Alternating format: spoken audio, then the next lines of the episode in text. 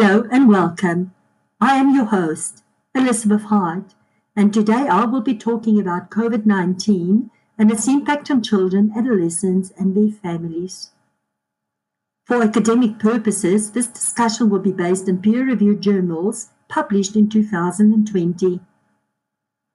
The COVID 19 pandemic in Australia is part of an ongoing global pandemic caused by a new coronavirus disease discovered in 2019.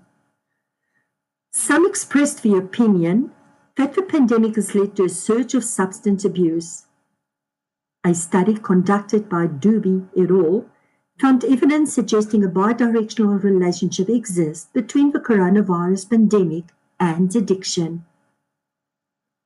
Dietze and Peacock pointed out that Australia's closing of borders and restricting social interactions has led to a shortage of illicit drug supplies.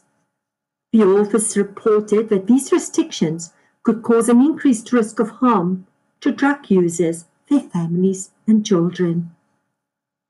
As explained by Dubey et al., there's a strong link between the reduced availability of drugs, lockdown measurements, and domestic and social violence. The office also reported that there is widespread concern for marginalized communities with substance abuse disorders who are at a particular high risk of contracting the virus and suffering from a greater level of psychosocial burden.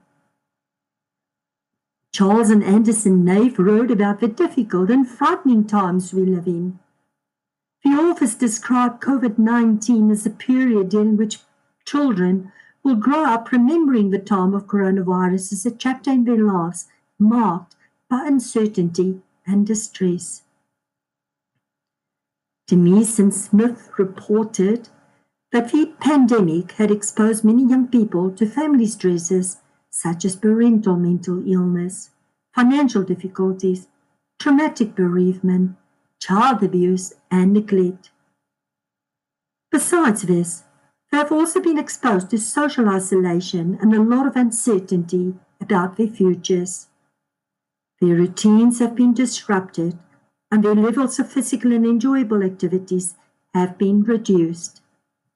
Furthermore, Prime et al. reported that in dealing with the COVID 19 pandemic, families face real threats to their well being, such as job losses, financial insecurity, social distancing, and confinement.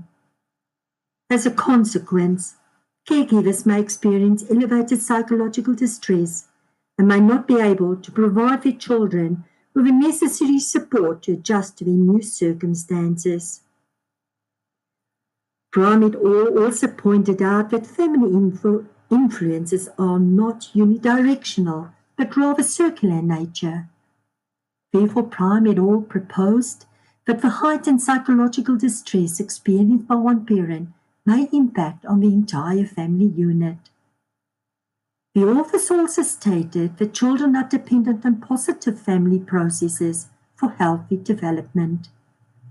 Therefore, such changes of the way the family interact can make them less likely to adjust to new circumstances.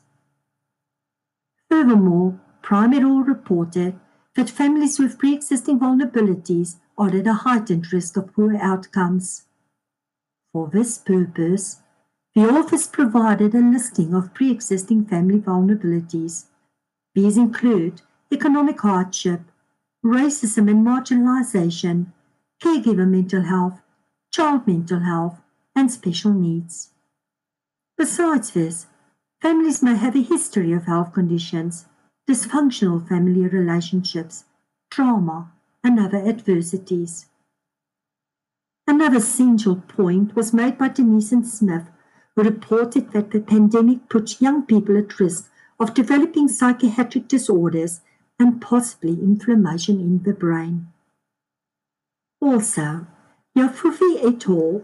warned that the adolescent brain is highly vulnerable to external stresses. The authors described adolescence as a critical period of development during which the process of neural wiring places the young person at a risk of developing neurodegenerative and stress induced mental disorders. Recently, Charles and Anderson Nave used Bronfenbrenner's terms to argue that the impact of the pandemic will shape the way our genes operate and ultimately define our generation. That's it for this podcast. I hope that you, your family, friends, and colleagues stay safe and healthy, and I want to thank you for listening to my podcast. If you have any questions, please email rowleys.counseling at gmail.com.